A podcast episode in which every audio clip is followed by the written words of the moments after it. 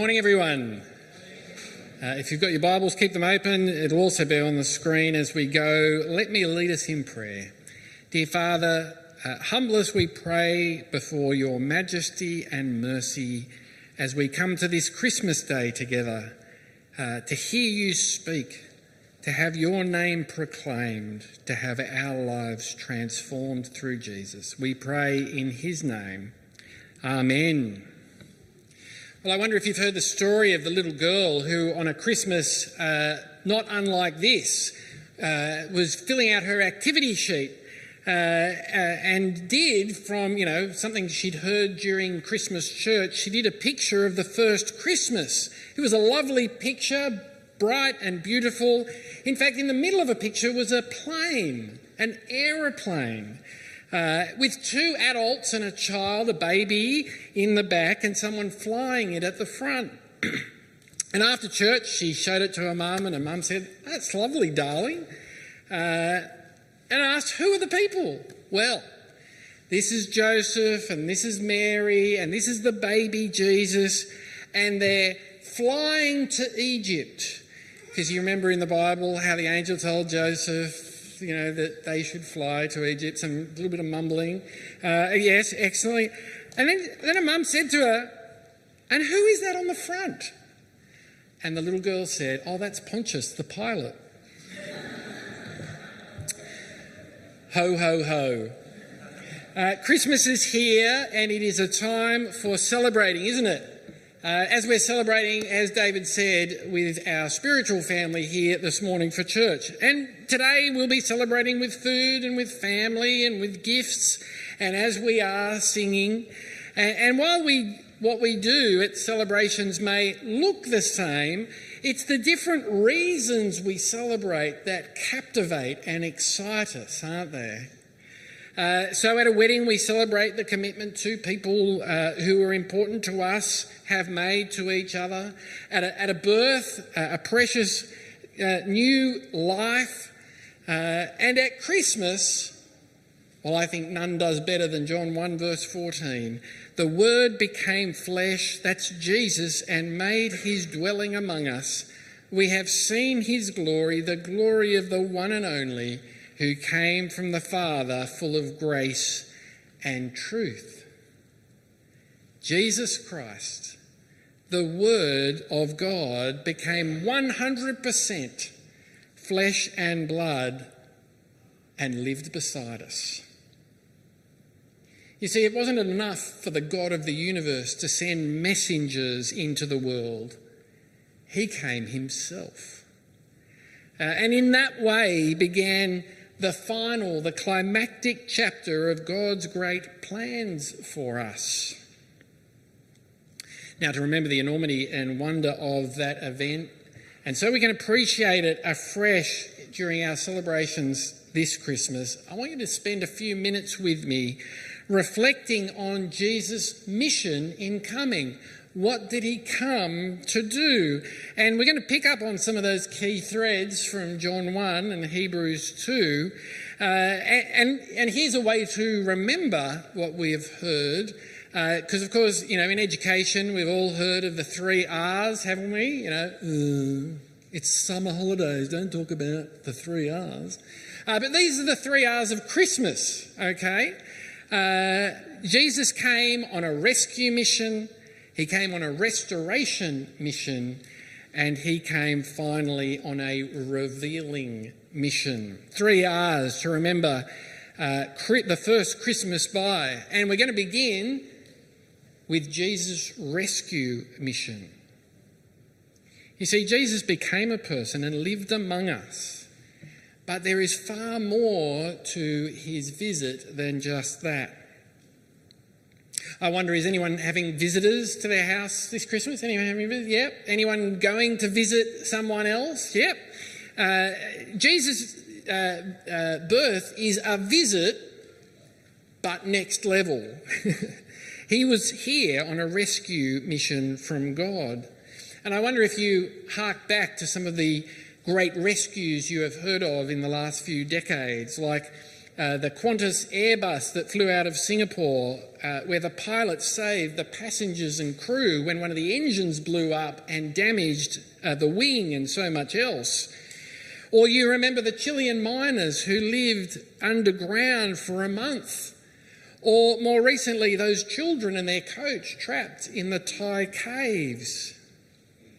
Now, whether it's those or you remember uh, something else, think about Think about the huge effort that people were willing to put in to make them safe. And in so many, how people put their own lives at risk to, to save others. And as you reflect on it, the scale of the rescue puts into perspective the enormity of the danger, doesn't it? And then we come back to these words from John the Word became flesh and made his dwelling among us. Here is the scale and enormity of our need made all too clear that God Himself broke into His world as a person, flesh and blood, like you and me. Now, think about how humbling that is in the first place. God, the Maker, becoming one of us like the maid, that alone would be enough to thank God for. And yet, if that is all we celebrate at Christmas, well, we've missed the whole story. Uh, and as you read John 1 and from verse 10, if you consider the greatness of God, you get the growing sense of both the danger and the humility he shows uh, when he is treated so poorly as John writes, He, Jesus, was in the world, and though the world was made through him, the world did not recognize him. He came to that which was his own, but his own did not receive him.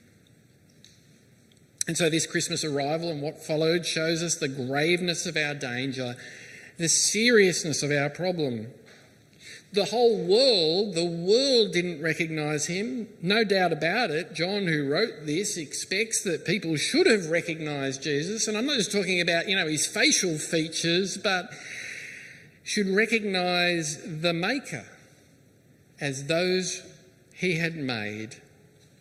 John even goes on to say Jesus came to his own people. He's talking about Israel, that nation given a special privilege and blessing in his plans, but even they didn't receive him.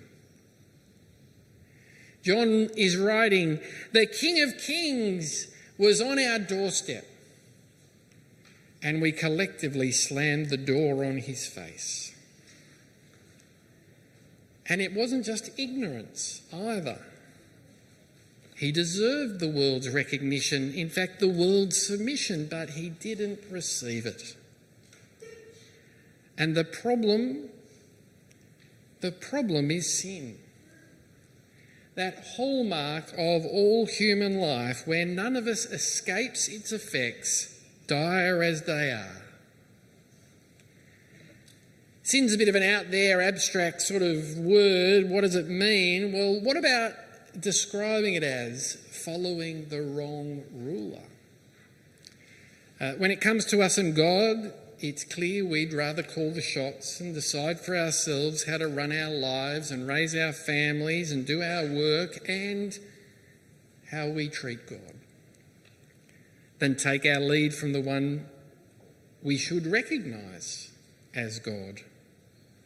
At its core, another way we've described it recently here at our church, it's the attitude of three words I know better. I know better than anyone else, than even God Himself. And yet, Christmas is the beginning of the end of sin and death. John puts it this way in verse 14 uh, the second half of the, that verse we keep going back to, we have seen his glory, the glory of the one and only who come, came from the Father, full of grace and truth.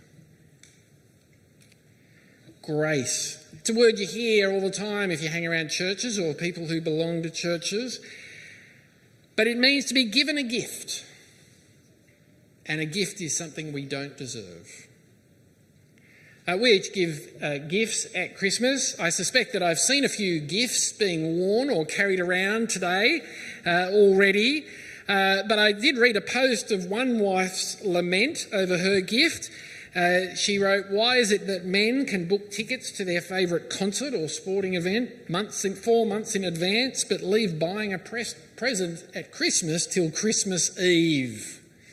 I'm sure that doesn't reflect anyone in this room. I'm joking. Uh, but the gift of God is that he doesn't treat us as we deserve. There is an alternative to the grave punishment we have earned. And not only does he not give us what we deserve, he gives us so much more. He saves us. He saves us to be children of God. And no one else could do that. Those Thai children in their coach couldn't swim themselves out of their rock prison nor may we from sin and death. Not even with our greatest team of experts could we achieve that. Only God come into the world and as a person. Jesus' birth is the beginning of this climactic chapter of God's great rescue. That's the first R. The second R is that Jesus' mission is a restoration mission. Now, that might not seem immediately clear, but let me explain. Uh, the writer to Hebrews is helping people, helping his hearers to understand why Jesus came as a person. After all, God couldn't couldn't God have just done something, you know, awesomely powerful, like speak out of the sky or give his people instructions to follow? all of which he had done. And what we learn is that he became a person in order to die as a person. Because the only way to take the penalty for sin was to die in our place. And you can only do that if you are a real flesh and blood person. In Hebrews 2, verse 17, it's called making atonement. In 2, verse 14, this is what it achieves. Since the children have flesh and blood, he too, Jesus, shared in their humanity, so that by his death he might break the power of him who holds the power of death, that is, the devil, and free those who all their lives were held in slavery by their fear of death. We celebrate today because Jesus became like us in every way flesh and blood, and tempted, and even suffering. But by his depending on God life, a life without sin and a life without I know better than God, he made it possible for us to be raised to life again and no longer fear death. He gave us new birth. He restored us. He met the greatest need we have ever had. And the thing is, and as Hebrews reflects on how God made us, it points us to how we were meant to rule over God's world. Yes, under God, that rule, but rule effectively and successfully. That's what our lives were meant to be without sin but sin means it doesn't happen that way. And so Jesus comes to fill the very shoes that were meant to be ours, as it were, as people made in the image of God. But he does it perfectly, ruling over God's creation as we were meant to rule. And as he does that rightly and wholly, and as he does that in our place, how does the writer to Hebrews describe him? Chapter 2, verse 9 we see Jesus, who was made lower than the angels for a little while, now crowned with glory and honour because he suffered death, so that by the grace of God he might taste death for everyone whether recognised or not. Jesus is Lord of all, ruling everything and everyone, even you and me. That was God's pattern and plan all the way through the Bible. He's not just the God who saves his people, He's the God who leads his people and in that way saves and restores us. This Christmas, we're celebrating the beginning of the final chapter of God's uh, rescue mission, his restoration mission. But that leads us into the last of the three R's for this morning. Jesus' coming is a revealing mission. Now, there are all sorts of famous uh, people rule, who rule in our world, aren't they? Aren't there? There are some who are uh, famous, uh, whether it's Joe Biden or Vladimir, uh, Vladimir Zelensky. Some are infamous, talking about Vladimir's, Vladimir Putin or Kim Jong Un. We might just erase that from the video. Uh, but whichever way we label them, uh, it's their actions that they are judged by. And look at how the Lord Jesus, look at his actions, look at how he rules. He holds nothing back. Humbly becoming one of the very people who had, who had collectively scorned him, leading even to the point of being willing to die, and then actually following through so that he might taste death for everyone. And so at Christmas, when we remember Jesus' birth as a helpless baby, and we remember the humility of God to be born as one of us at all, we also remember that God knows us and understands us so well that He enters into our suffering so that we might see and experience His grace, that He would die as a person in our place. And that is why we celebrate. Grace is a great word to describe it. It's a word John used in his first verse that I mentioned at the beginning and came back to a moment ago. Let's hear it again in John 1, verse 14. The Word became flesh and made his dwelling among us. We have seen his glory, the glory of the one and only Son who came from the Father full of grace and truth. This is God's glory. This is how he uses his awesome power in mercy. True glory. Actually, have you ever thought to yourself, wouldn't it just be easier if God showed himself? Uh, even if everyone in the world could just see him? Or more often, I think it goes uh, through our minds that he'd at least show himself to me. If I could just see his glory, then. But he has.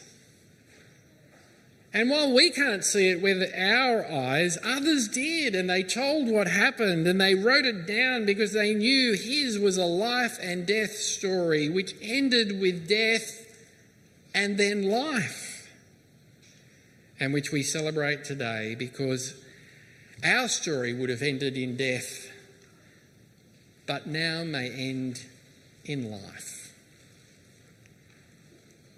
I know for many of us here today, that is now your story. For you are the people that John wrote about in chapter 1, verse 12. Yet to all who did receive him, to those who believed in his name, he gave the right to become children of God. Children born not of natural descent, nor of human decision or a husband's will, but born of God. And if that isn't your story, it may be today. No matter how bad you think you are, no matter how good you think you are, God offers the same grace that we all need. He welcomes all comers. So why not receive him? Why not believe in him? He makes all the difference in our lives now while we look forward to eternal life to come.